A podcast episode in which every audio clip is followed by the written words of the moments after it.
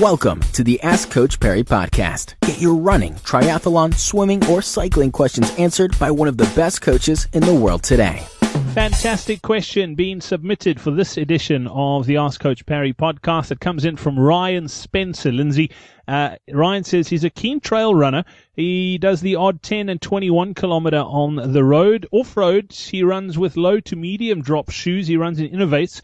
And wants to move to similar on the road. Can he do this in one go, or should he gradually drop his road shoes, which obviously could turn out to be quite pricey? The brand that he's running in on the road now is New Balance, and he knows that they do now do low drop shoes as well. He's pretty sure, subconsciously, he's already slightly altered his road running style to be more front midfoot with shorter steps than on the old heel strike. What's the best way to go about transitioning for Ryan?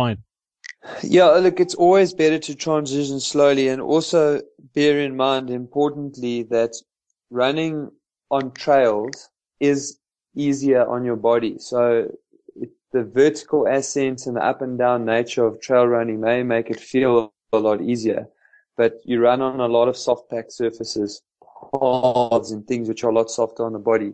So therefore, that pronounced forefoot there's less pounding that needs to be looked after by your soft tissue, your calves, etc.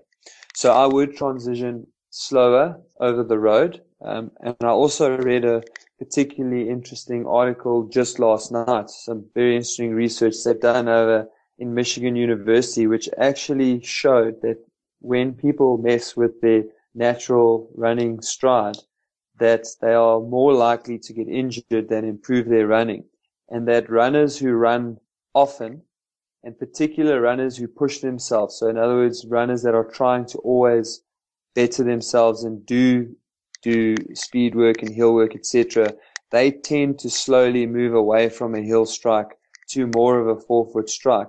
But that's because your body, taking into account your own unique imbalances, if you like, finds the most economical way for you to run. So I'm glad that the forefoot running worked so well on the trails, but I would make that transition slowly on the road, even if it is a bit pricey.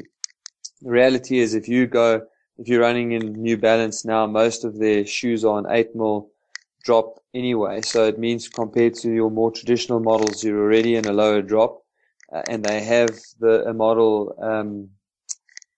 They then have 6mm models, 4mm models, and then they've got their very minimalist shoes. So effectively, if you think that most shoes will last you 3 months and upwards, each time you need new shoes, then go for a slightly lower drop. And that would be the most sensible way of making the change. Brilliant, Ryan. I hope that helps. Thank you so much for being in touch. Don't forget, you can get your question in as well. All you need to do is head over to the website, askcoachparry.com, submit your question there, and we could be answering it on the next edition of the podcast. Until next time, from myself, Brad Brown, and Lindsay Parry, it's cheers. Be sure to subscribe to the Ask Coach Parry podcast on iTunes, follow it on SoundCloud, or listen to it on Stitcher. Follow us on Twitter @AskCoachParry.